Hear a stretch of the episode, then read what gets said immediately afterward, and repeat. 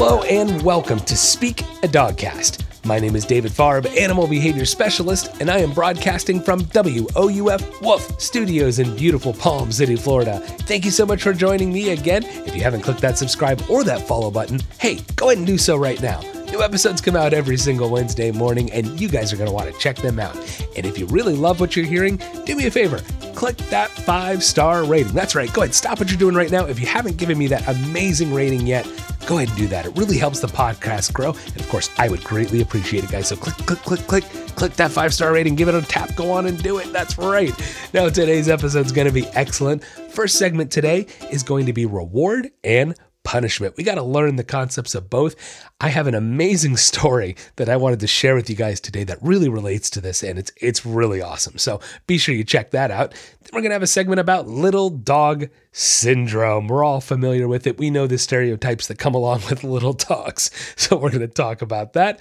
Then comes the first pets followed by our listener Q&A. If you guys have questions for the listener Q&A, dog related, training related, animal related, anything related, send it on over my way. Questions at speakadogcast.com, or you can message me on social media as well. Now, before we get going with today's episode, got to give you that trivia question. And today's question is going to be Why are flamingos pink? Yes, why are flamingos pink?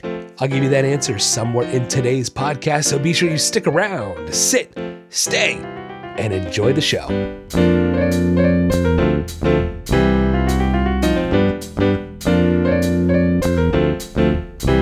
Next on Speak a Dogcast Reward and Punishment. These two concepts are the foundational building block for how every animal on this planet learns. We all learn through reward and through punishment. Doesn't really matter if you're a human being, a child, right? Adult, kid, uh, monkey, ape, tiger, fish, even believe it or not. yes, pig, dog, cat. Every animal on this planet Every single one we learn through the use of rewards and punishments, right? Reward and punishment, consequence, reward, uh, treat, punishment. I can interchange a lot of different words here, and even a treat is not always a reward, but uh, we're not going to that. Uh, so there's a lot of different words we can use, but the simple fact remains we use reward and rewards, right? We use reward to increase a behavior to try to get an animal to repeat that behavior again. And we use punishment to decrease behavior, right? We don't want that animal to do something again. So we're going to punish that behavior in order to decrease it. Now, we always have to start with punishment, right? Because it tends to be everybody's least favorite word, which in turn has now become my, one of my favorite words uh, because it's misunderstood, right? It's not that I love punishment, it's that I love to educate people on what punishment truly means. And look, by definition, the punish, uh, definition of punishment is very simplistic.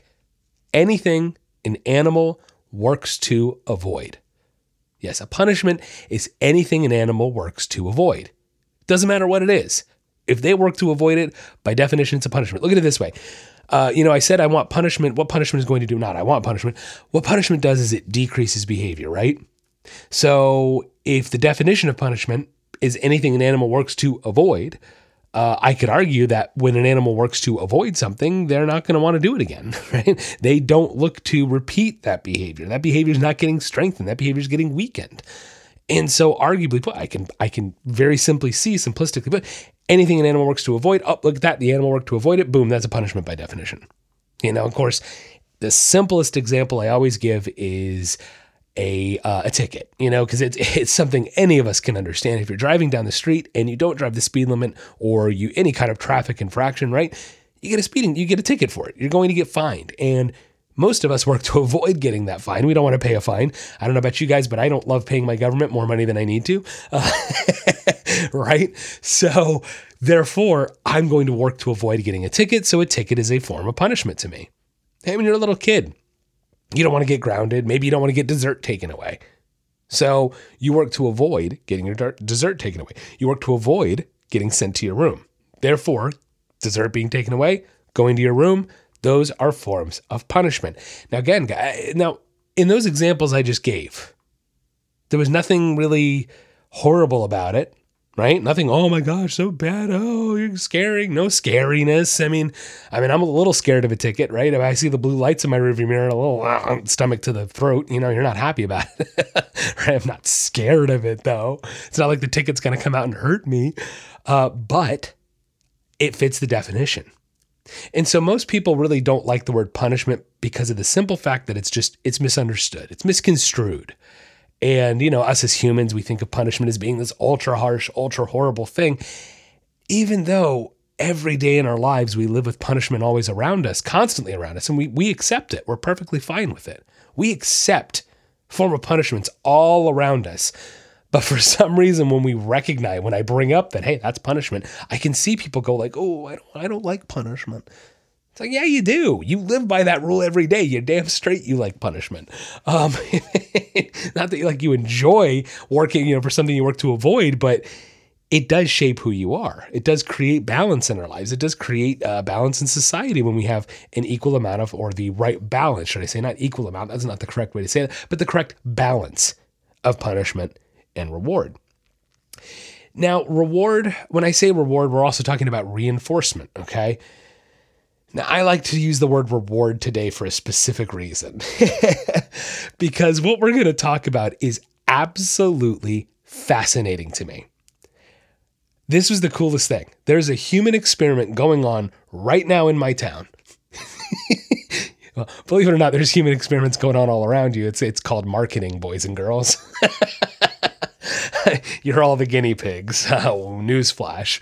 Uh, and this is this is no different. Look, at the end of the, like eh, when it really comes down to it, at the end of the day, guys, we are all creatures of habit, and habitual behaviors can somewhat, if not almost always, be predicted. okay, if you're really good. Um, and this is where psychologists, psychiatrists, uh, therapists, they can sort of predict certain behaviors based off of past patterns. So, okay, what are we, what am what am I getting into? Here we go. You ready for this? We're going to talk about Chick Fil A. yeah, on a dog podcast. We're going to talk about Chick fil A today. And the funny thing is, this is the second time I've actually talked about Chick fil A on my podcast. I love Chick fil A. I'm just going to be honest. It's freaking delicious. Anybody who doesn't have a Chick fil A near you, I feel so bad for you. Uh, man, they're sweet tea. They're chicken nuggets. Come on. I'm not getting paid. I just love them. All right. No, let's talk about it though. Seriously, here's the thing Chick-fil-A is doing a human experiment. And it's not a human experiment. It's it's it's it's knowing knowing their customers. Okay, fascinating. So the Chick-fil-A near me just recently shut down for 2 weeks. Say it ain't so. It was like the hardest 2 weeks of everybody's life down here. No, no, but really they shut down to redo their drive-through a bit, okay? And stay with me here. Kind of a long story, but this is this is fascinating, guys, because they use psychology. They use the concepts of psychology, and man, the proof is in the pudding. So you ready for this?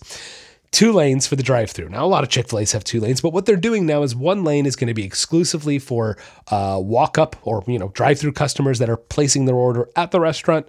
The other lane is going to be for order ahead mobile orders for the restaurant. So you're not allowed to use that other line unless you get a mobile order. Now, look, I'll be honest, today they just opened, I think yesterday, reopens. Of course, they're going to be busy. I went to Chick fil A today for lunch, haven't had it in, oh my gosh, two weeks. You know? and when I pulled up, the drive through line is incredibly long. I placed a mobile order, so I had to drive around the building to my little mobile order line. And wouldn't you know it, I hop in the mobile order line and there's nobody there. Lo and behold, I jump in front of about 20 vehicles. I'm not even kidding. And again, I all because I mobile order. It's not like I jumped in front of them. It's so I get home and I proceed to tell my wife about this. And she tells me this fascinating story that she had talked to the Chick fil A workers and asked why they were doing this. You ready for it, guys? Okay. So on their mobile app, right? You guys are familiar with mobile apps with like Starbucks and you know, all these all these different restaurants that are doing mobile apps now. And what happens when you order through their mobile app? You get rewarded. You get a free drink or a free this or a free French fry or free. And our Chick Fil A is amazing. They reward us left and right. It's awesome. You don't even really go once and boom, here's a free thing. Fantastic. But They want to encourage people to use their mobile app. So what are they doing? Here's a reward. Here's a reward. Use the mobile app. Here's a reward. Use the mobile app. Here's a reward. Because obviously it's going to speed up the efficiency of the restaurant. It's going to make things faster, uh, and it lets them serve more customers, which in turn makes them more money. Customers get through the line faster. They're happier. Restaurant makes more money and does more business. Everyone's happy. Everyone wins. But here's the fascinating thing: the reward is not enough This is why they redid their lines because the reward by itself is not enough to increase the number of mobile orders. So, what they're hoping, what they're hoping, there's no hope. They did their research on this. What happened to me today, guys? I got double rewarded. I had a two minute wait as opposed to having to sit behind 20 cars, and all those other people got to watch me jump right ahead of them in the line. Punishment. They go, I had to wait an extra five, 10 minutes today. I'm going to mobile order next time. Look at how fast that was. What's the definition of punishment? Anything an animal works to avoid. They literally created a punishment for behavior for not mobile ordering, and people don't even know it. Fascinating. Fascinating stuff, guys. Mind blown, right? My this is the proof uh, that punishment is a necessary part of everyday life. Even something as simple as going through a drive-through at your local Chick-fil-A. Can you believe it? Anybody out there in marketing that's listening to this is like, yeah, David, duh. This is what we do every day. they tap into the human psyche. They look at your habits. Guys, look at Facebook and all these apps and all this crap gathering and nom, nom, nom, nom, eating up all our information and what our spending habits are and what we like. And then the ads pop up and they look at your habits, they look at your patterns, and they base an algorithm off of that to increase the likelihood that you're going to spend more money. Or believe it or not, they're using punishment by not letting you see things that you don't want to, that you're not buying, that you're not spending money on, that you're not clicking on. oh my gosh. I mean, come on. This was just, this was literally, I mean, like, like check that out, guys, right? It wasn't enough to offer the reward. It wasn't enough with incentive of dangling the carrot. They needed more than that. They needed a reason to stop going through the regular drive through. Okay, so I know we're talking about human psychology today, but guess what, guys? What did I say at the beginning of this of this segment? Every animal on this planet works the same way. We either going to be rewarded and reinforced for a behavior, and that's going to strengthen that behavior and increase the likelihood that we're going to do that behavior again. Punishment decreases behavior. It is literally the only mechanism, guys. It is the only mechanism on this planet, the only one to get behavior to decrease. Dog, cat, bird doesn't matter. Okay. So I, I just, this, this really blew me away. and it didn't because I, you know, it didn't because I understand the concepts of psychology. The part that blew me away is, is that how blind we are. how blind we are as people. I mean, even myself, right? I went to that drive through line. I went, oh, look at me. I'm awesome. Came home and told my wife the story. She's like, well, duh. look at what they're doing, right? Fascinating. That just blows my mind. I love it. I love it. We are crazy creatures, aren't we? Um, dogs work the same way, though, guys. They do. I promise you. I promise you. Look, this is why I've done a segment a while ago. I did a segment about force free training. This is why force free training is bogus. Because a lot of force free trainers believe that, well, if you know, you don't leash up the dog and you ask them to sit, and if they don't sit and they walk off, then that's their prerogative, and we'll try to ask them when they come back again. Whereas if I just leashed up the dog, not let them walk away and ask for a sit again, that dog's going to sit down the second or third time, as opposed to having to wait 20 minutes because there's no reason. I'm not giving that dog any reason to not screw off. Tell me to screw off and walk away. But by putting a leash on him, I mean, I don't have to yank on. I don't have to do anything crazy. I just have to put a boundary in place and boom, that's a form of punishment, guys. Because what does the dog get for getting up and walking away from me when it's tied to a leash? Absolutely nothing. So it goes, well, screw this. This isn't getting me anything. But if I sit down, all of a sudden that guy just threw a treat at me. Well, hey, I want to do that again. But if I never stopped that, if I never created that option for the dog by putting a leash on him, by punishing the behavior of walking away, of ignoring me, of how, you see what I'm saying here? Punishment doesn't have to be horrible. It's just a means to decrease behavior. It's just a mean, it's just anything an animal works to avoid. Okay? So really simplistic concepts, but they do get a little complicated. But but you know we're not we're not we're not even going into the complicated stuff today. So today we're just we're keeping it simple. We are K I S S. We are keeping it simple, stupid, right? Reward, punishment. So don't start thinking that just because you know you're putting a leash on a dog that's that doesn't mean anything, right? Because your dog could choose to try to walk away, and then all of a sudden they realize they can't, and boom, That decreased the behavior of them walking away from you before you know what they sit down and then we have a behavior to reward. Ah, okay. So, okay, so keep it simple here. We want to reward, reinforce, and strengthen any desired behaviors in order to increase the likelihood that they're going to repeat. And we want to punish in order to decrease or weaken undesired behaviors that we don't like. Don't forget one more time punishment is only anything an animal works to avoid. Doesn't have to be harsh, but has to be something the animal works to avoid. If you keep it simple, stick to these concepts, I promise you'll have better training and better results with your dog.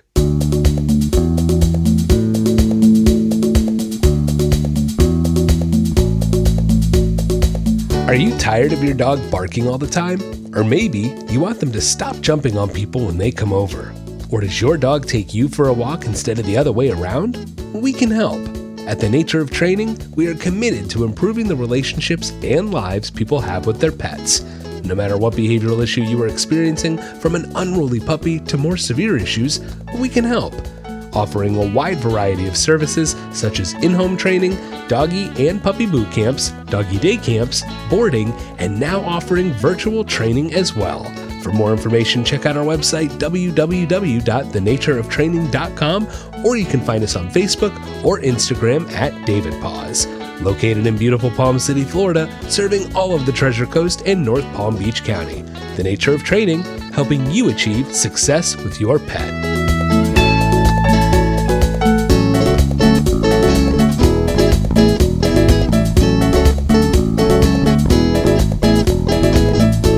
Next on Speak a Dogcast, it's Little Dog Syndrome. It's also known as LDS, not Latter day Saints. No, we're talking about Little Dog Syndrome, Napoleon Complex. Everyone knows little dogs have a stigma about them, don't they? Whether it's being yappy, barky, possessive, protective, aggressive, whiny, needy, all the things that come with it. And I'm here to tell you today that all of it is a bunch of crap. you heard me right. You heard me right. I'm so tired of people saying, well, little dogs are just yappy. No, guys, little dogs are yappy because we let them be. The whole reason little dog syndrome exists is us. Do you think little dogs know that they're tiny, little, cute, little, pressy, little, little, little dog? No. You know what they know? They know that they're a dog. That's what they know. It's not to say they can't tell the difference between a giant dog and a tiny dog. They don't know their size. Um, but the reality is, they know they're a dog, and that's about the extent of it. Anything else, we put on them. You know, I tell my clients with little dogs, you need to pretend like this is an 85, 90 pound dog, because mentally, that is exactly what it is. It is no different. A dog is a dog is a dog is a dog is a dog. Sure, different instinctual breeds, uh, different instinctual needs come with different breeds. Um, I'll give you that to some degree. To some degree. But what are they at their core? They're a domesticated wolf, and I don't really care if it's a Chihuahua all the way through, uh, you know, a Mastiff. It doesn't really matter. They're all dogs, and that's how I try to treat them. I try to treat every dog like a dog, equally, you know? And the whole reason we get little dog syndrome, like I said, it's because of us. We do it to them. We give little dogs anxiety by treating them like little dogs, as opposed to just taking away that L word and just making it a dog. You know? So when we have this Napoleon complex about them and how, how does it come about? You know, how, how does this stuff really start? And like I said, it really it's it's at the very beginning there's look right? There's dog owners there's cat owners there's big dog owners there's little dog owners right? Look my parents will attest to this. Not that i'm picking on them uh, but they're definitely more of a little dog type type they're more little dog type people there's nothing wrong with that. Uh, we had a shih tzu growing up. My parents currently have a shih tzu and um, you know it's it's funny because i wanted a dog i mean as long as I can remember. And I'm the youngest of three kids, and we didn't get a dog till I was uh, what six or seven years old. I was in first grade. you know, that was what her name. That was Ashley, and Ashley lived to be, I believe, 17, if I have that correctly. Yeah, she she passed away when I was in college. I mean, that was crazy. So yeah, my family definitely we we were more of a little dog family. I wanted a big dog. I want I was ready to get like, you know, anything in Newfoundland. but my parents told us that we were only going to have a little dog and I understand. I get it, believe me, because it's a lot. It's a lot having a big dog. And but I told them I said I'm going to get a big dog. Like second I can, I'm getting a big dog. And sure enough, my first dog with my uh, wife, which she was my fiance at the time, um, but our first dog was Penny Lane. She was our half lab, half Great Dane, one of the best damn dogs in the world. Uh, anybody out there with a Labrador, you know what I'm talking about. It's just what a great mix. Uh, we're not here to talk about that. So we're here to talk about the opposite end of the spectrum, the little dogs. But that's where it starts, guys. Is people don't treat them like big dogs. And uh, my family, we knew we only wanted a little dog. And I'll be honest, you know, looking back, we we certain things with Ashley. The one of the first ones, and this is what I'm going to call all you little dog owners out on, scooping them up. scooping them up in your arms anytime there's a problem or you're worried or you want to protect them or oh gotta scoop them up. Don't get me wrong you got a giant dog barreling down on you not on a leash no owner around sure pick up your dog and run. Um, but i'm talking about every scenario. Look i'll tell you a story. Years and years ago when this was actually the very first time I was introduced to this other behavior specialist I used to work with. Uh, what a great guy, amazing trainer. My God, uh, his eye for training is phenomenal. Anyway, make a long story short, it was a mutual family friend. And the mutual family friend heard I was getting into, you know, I'd been getting into dog training, and he said, "Hey, you got to come meet this guy. You know, he's a bit older, he's been doing this a long time. Uh, you got to come check him out. He's training my dogs and my son's dogs come over. We have a session and check it. So I got there a little early uh, before the. I, I love it. This story just it it, it uh, awesome.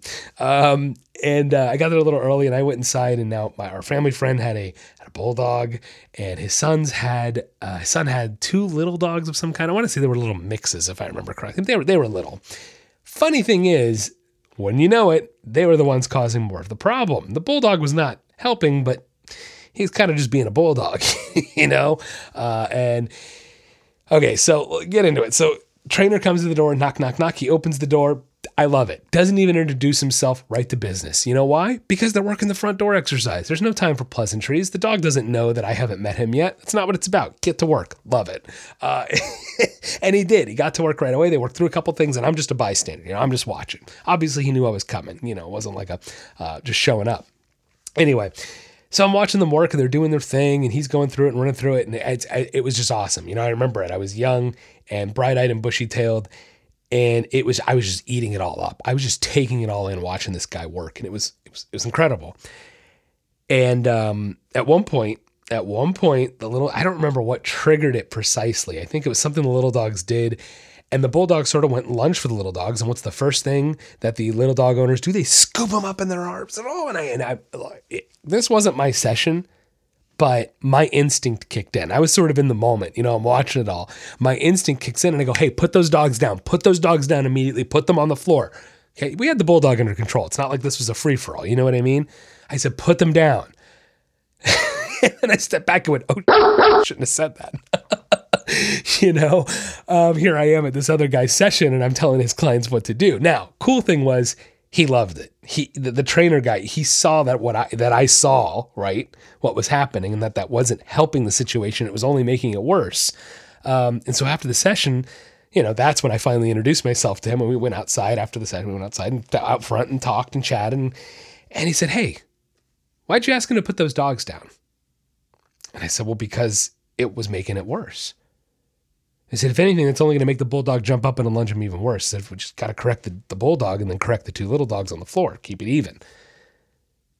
He said, you want to go get a beer? I answered the correct the question correctly, passed the first test. Um, so yeah, we went and got a beer. We talked for like three hours and talked behavior and training. Uh, and it was history from there. It was incredible. Um, really, really cool. Good relationship, that we working relationship we had, and uh, uh, it was a lot of fun. A lot of fun. So, anyway, make a long story short, look at the little dog syndrome going on, guys. Look, it's not to say that a little dog and a big dog, it can be a potentially dangerous situation, but there's the opposite end of the spectrum. It can be a potentially phenomenal situation. I own a Chihuahua, guys. I have a Chihuahua with tons of big dogs around all the time, and it's not a problem. Okay. Are we a little safe and we try to be a little more diligent about why. Sure, with new dogs that don't know, and we have to teach them and show, but that's just it. We teach them, we show them, and then it becomes okay. Because at the end of the day, they're all dogs. And if we treat them like dogs, big, little, medium, doesn't matter. If I treat them all like dogs, we can all have a good time. you know, look, my doggy day camp days, I don't have a big dog day. I don't have a little dog day. Yeah, sure, I try to maybe group some of the dogs together about size, but I have big dogs and little dogs on, on my doggy day camp days, and they all get along just fine. You know, sure, they they some hover towards uh, one dog versus the other, as we all do. We all have certain friends we cater to, you know, we all, but they all get along just fine. They're all amicable, no big deal. So when it comes to little dogs, you have to pretend that little dog is 85 pounds because mentally, that's what they are. A dog is a dog is a dog is a dog is a dog. And if we view and treat them that way, you get a better result. So the thing is, when we start treating a little dog like a little person, or we start scooping them up, or we start doing all these things that you wouldn't normally do, right? With like an 85 pound lab, uh, Labrador retriever, you're not just scooping them up out of, no, you're going to make a collar correction. And tra- For some reason, when we get a little dog, people are like afraid to make a collar correction. Guys, yeah, if you make the same correction you're going to make on a lab, it's a little chihuahua, it's going to be a problem. But if you make an appropriate correction, if you have the appropriate collar, the appropriate leash, there's nothing wrong with that. You've got to train and you have to discipline your little dogs. My Chihuahua was disciplined. Man, my Chihuahua. I mean, I think I've, I, yeah, I've, I've told you guys about her. Um, poor thing. She was a rescue, came to us with all kinds of issues. She was scared of the world. She was terrified. She'd cower. She'd pee. You couldn't crate her. Um, she was terrified of me when I first got. I mean, immediately first got her. Just, all I had to do was look at her. That was it. but she's come a long way. She's one of my best little buddies now. I love snuggling with her, and she sleeps with me a lot. And you know, she's my bud. Uh, we've become really good friends over the years because I treat her like a big dog. I treat her like one of the pack, no different than any of my other dogs. And that's why we've gotten such a great result with her. I don't treat her like a purse accessory. I don't treat her like this little, you know. No, she's a dog, man. Might be a little chihuahua, but she's a dog. Okay. So this little dog syndrome thing is really made up. It, it really is. And it's not, it's not that it's made up. It's a real thing uh, that we usually see a lot of little dogs barking. But we kind of go into this like impression that, well, little dogs can't cause damage and they're not, you know, it's just a little bark and they're not that noisy. And I mean, we can think of the thousand other excuses that we hear. But you have to ask yourself, would you put up with this if this was an 85 pound dog? Would you put up with that behavior if that was an 85 pound dog? Because I can guarantee you the answer is pretty much going to be no. you know, think about that, guys. Would you allow a large dog to act like that? No, I don't think you would. So, little dog syndrome, it's made up. We create it. It's all what you reinforce and strengthen. It's all the behaviors uh, that you don't punish, right? As we just talked about in the first segment, reward and punishment. Uh, you have to punish behaviors you don't like. You have to tell a little dog, hey, cut that out if they're barking. Hey, stop that. You know, redirect them, do something. Uh, because just letting them bark and bark and letting them be, quote, little dogs only perpetuates that stereotype, doesn't it? So, little dog owners, I am looking at you. I am pointing a finger a little bit. Be more diligent. Be more diligent with your dog. Treat them like what they are. They're a dog. Dog's a dog, and the more you do that, the less little dog syndrome that you are going to have. The answer to today's trivia question why are flamingos pink? Because of their diet. Yes. Now, carotenoids, that's what give carrots their orange color or turn ripe tomatoes red. These same carotenoids are found in the microscopic algae that brine shrimp eat. As a flamingo dines on the brine shrimp as well as the algae, its body metabolizes the pigments, turning its feathers pink. So I guess the old adage is true you are what you eat.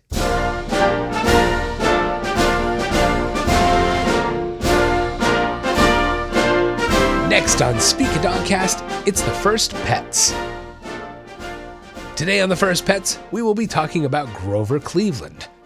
Now, Cleveland, he was the only president to serve two non consecutive terms. Yes, his first term was from 1885 to 1889 as the 22nd president, and then again as the 24th president from 1893 to 1897.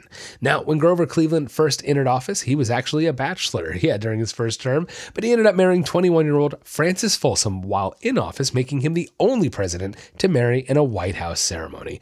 Cleveland and his young wife, well, they soon got busy. Yes, they had five children, and Esther The second born, she carried the distinction of being the first baby born in the White House. Now, they had lots of animals, lots of pets, as many of the presidents did. They had foxhounds and dachshunds, and three of the dachshunds were actually sent to Mrs. Cleveland from a Mr. Merritt. Now, he was serving as the U.S. consul in Bremen, Germany at the time. And of course, if you guys have listened to the Breed of the Week segment in the past, we of course featured the dachshunds and Dachshund Dachshund. Uh, they are a German breed. And at the time, they were definitely, they were relatively new to the United States. So pretty cool. Uh, now, a New York Times uh, reporter wrote that the dogs had arrived at the White House after a journey of over land and sea of 4,000 miles. They had a few other breeds of dogs as well. They had Millie, a fox terrier, and Gallagher, a young cocker spaniel. There was also imported fish many varieties of goldfish, and the ruler of Siam sent a paradise fish to the family as well. Now, game chickens and fowl, they were kept around the stables, of course, you know, farm type animals, and Mrs. Cleveland also had a lot of ponies. Now, she was also known for her prize winning poodle, Hector. Yes, he was the well known black French poodle, but the dog was actually ended up left at Buzzards Bay for the winter as a companion to the St. Bernard, who had also won many prizes. Quite a, a wide variety of breeds that they had. Now, dogs were plentiful at Cleveland's presidency during his presidency, as he was an avid hunter. Now, birds, they were a little more taboo being inside the mansion, but they had a few of them, quite a few of them as well, actually. Now, uh, you know, they had canaries, they had mockingbirds, but well, President Cleveland wasn't the biggest fan of the mockingbirds. Now, there is a story that, unlike Mr. Jefferson, again, if you've listened to previous segment on on the first pets, we talked about Jefferson and his love of birds, but Cleveland didn't share that. He felt that they were a bit annoying, especially the mockingbirds. And one evening, so the story goes, he was up working late, and the mockingbird's antics kept interrupting his concentration. So he had the bird moved.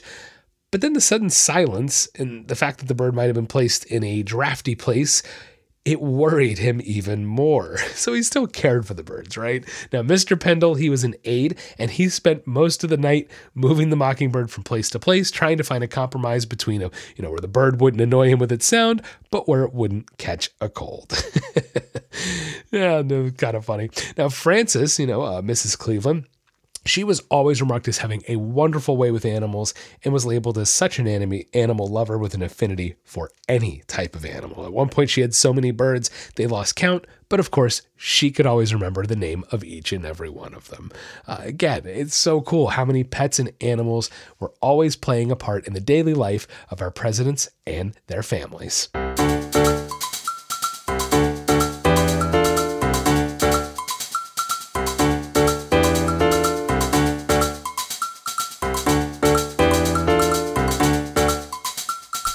Next on Speak a Dogcast, it's our listener Q&A. The first question today comes from Linda from Boston, Massachusetts. Linda says, "My kids want a dog, so I started listening to some dog podcasts and I love your method. Totally in line with how I want to raise a dog. My kids are 7, 10, and 13. We are an active family. We love to hike, we love to swim, boat, camp, and more. Is there a breed that you would recommend that would fit the criteria? Also, I have had a dog, but it's been a long time, but my husband has never owned a dog. Okay. so, Linda, yeah, you know, uh, awesome that you're ready to get a dog. Fantastic. And you know what? Your kids are at a great age too 7, 10, 13. That's fantastic. Um, obviously, the 13 year old is, is definitely old enough to go out and walk. Maybe your 10 year old might be. And your 7 year old can probably go out and maybe walk the dog with help. but your seven year old can start be you know teach your dog commands. Anyway, point is it's great. It's a, it's a that's a wonderful uh, uh, kind of an age. Um, range there to be able to bring a new dog into the family. Now, I'm going to assume you guys want to bring a puppy in because you sounds like you want to raise a dog uh, from a young age. I get that. So, what kind of puppy? First thing I'm going to have to point out here is obviously, you know, you said it, your husband's never had a dog, so let's not get crazy. Let's not go uh, shepherd route. Let's not go. Um, and, and look, honestly, it, it, uh, maybe I'm biased, I'll admit it, but retrievers are just such great dogs, such great family dogs, and an easy first time dog owner dog. You know, shepherds, it gets a little complicated. Huskies, people want to go for the huskies.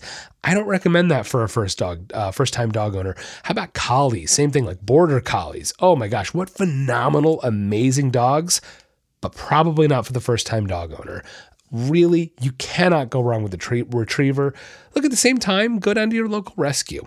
You know, um, see if there are some puppies where they at least saw the mom or the dad and yeah, by all means please rescue. And look you can get a purebred retriever. How many awesome amazing retriever uh, retriever specific rescues are there out there you know, down by me, and granted, I know, Linda, you're in Boston, but down by me, we have the South Florida Golden Retriever Rescue or Golden Retriever Rescue of South Florida. I may have that backwards. but point is, they specialize in Goldens, but retrievers really in general. I see a lot of retriever mixes. Um, I just, I, I, can't, I, I always go back to the retriever because, in my opinion, you can't go wrong with a good retriever. It's not to say there aren't a lot of other breeds out there that'll be great for you. Look, hell, a poodle's a great dog. They really are. They love the water. They're water dogs. They're active. They'll hike. They'll swim. They'll go camping with you. Sure, the coat's a little more to keep up with, and that's something you got to take in, into consideration. Again, retrievers. you know, I just got to go back to it. Retriever, retriever.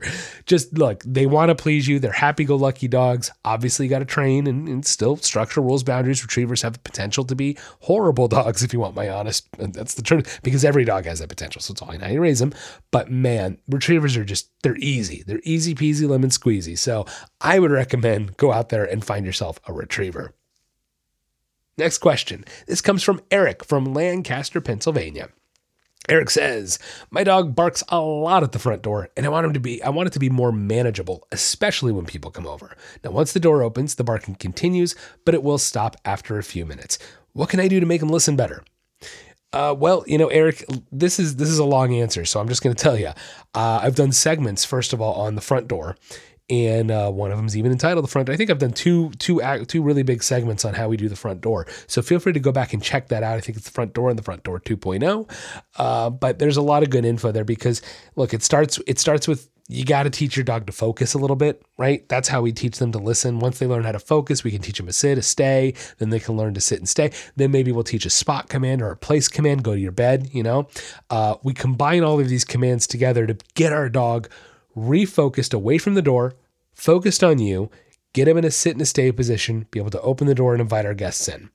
So, by redirecting their focus to something else like a sit, stay, and a spot, uh, a lot of times that will actually bring the barking intensity down. And when you bring that barking, uh, barking, barking, when you bring that barking uh, intensity down, uh, it'll make it more manageable, you know? Um, so you can start with the front door exercise. That's what I would highly recommend. And it starts with desensitizing the door a bit. You have to desensitize that doorbell, the door, things at the front door, um, and, and you're going to have to work on that. Okay.